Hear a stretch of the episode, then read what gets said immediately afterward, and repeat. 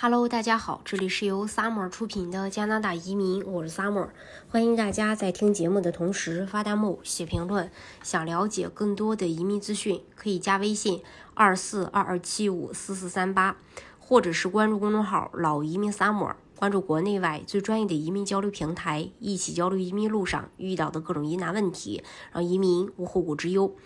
呃，今天呢，跟大家来分享一下关于加拿大移民当中的。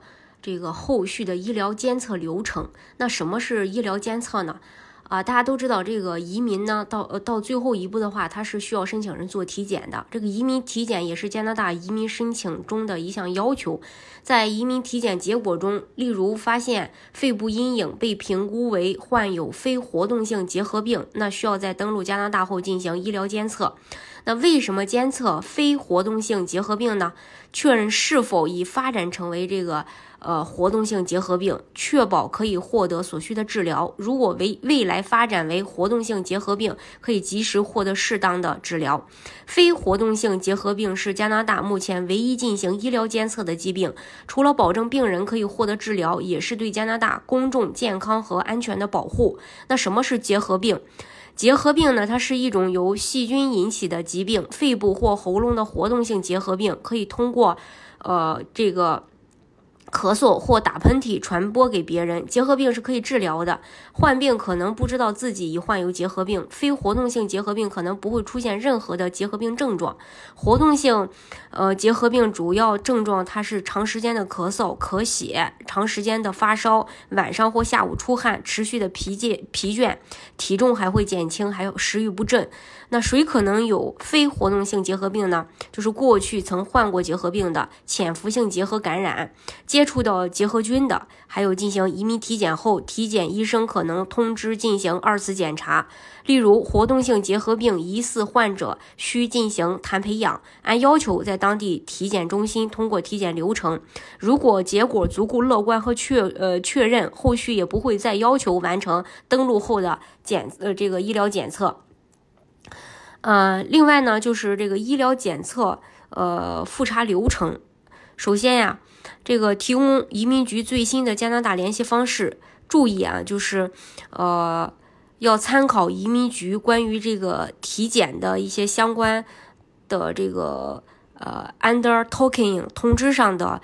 呃，实现要求，移民登陆加拿大后三十天内向移民局提供联系信息，将姓名、UCR 号、加拿大电话号码、邮箱地址、加拿大详细的住址等信息发送至移民局公共卫生联络邮箱。大家如果想要这个邮箱的话呢，也可以加我的微信二四二二七五四四三八。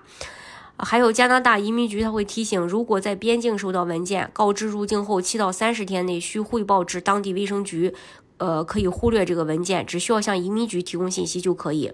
第二呢，就是等待当地卫生局的通知，移民局将会联系信息提供至就近的公共卫生局，由当地卫生局安排医疗检测。呃，所以呢，要耐心等待复查通知，根据当地安排，有可能会历时数月。等待时间，如果出现任何活动性结核病的症状，就得尽尽快的去就医。第三呢，就是完成医疗监测要求，收到当地卫生局通知后，按要求完成复查。如果在加拿大境内完成体检，呃，移民体检，并在结核病，嗯，这个诊所就诊，当地卫生局可能不会通知复查。当地的卫生局可能会持续跟进健康状况，要保持配合。当地的卫生局将相应结果会告知移民局，移民局公共卫生联络处会在两个月内发送邮件正式确认完成了医疗监测要求。那如果不完成医医疗监，测有什么影响？如果不完成这个呃医疗监测这个流程的话，可能会影响当前的移民审批，甚至也会对未来的身份相关的申请造成负面影响。比如，当你未来呃就是入加拿大国籍时，如果移民局发现你曾经没有按照要求完成医疗监测，你的入籍申请可能会被延迟审理审理，直到当地卫生局向移民局确认你已经按照要求完成医疗监呃医疗监测要求，这是必须要满足的条件。那在完成医疗监测要求前，如果需要离境加拿大，呃，需邮件告知移民局公共卫生联络处，如地址等联络信息变更，也需要及时的通知移民局。其实也就是说，如果你有这种呃结核病啊，呃这个相关的这种病史的话，就需要进行这一步。呃，总之吧，拿到加拿大身份还是挺不容易的。如果真的大家有这种呃结核病的话，到时候还得是需要及时的告知移民局。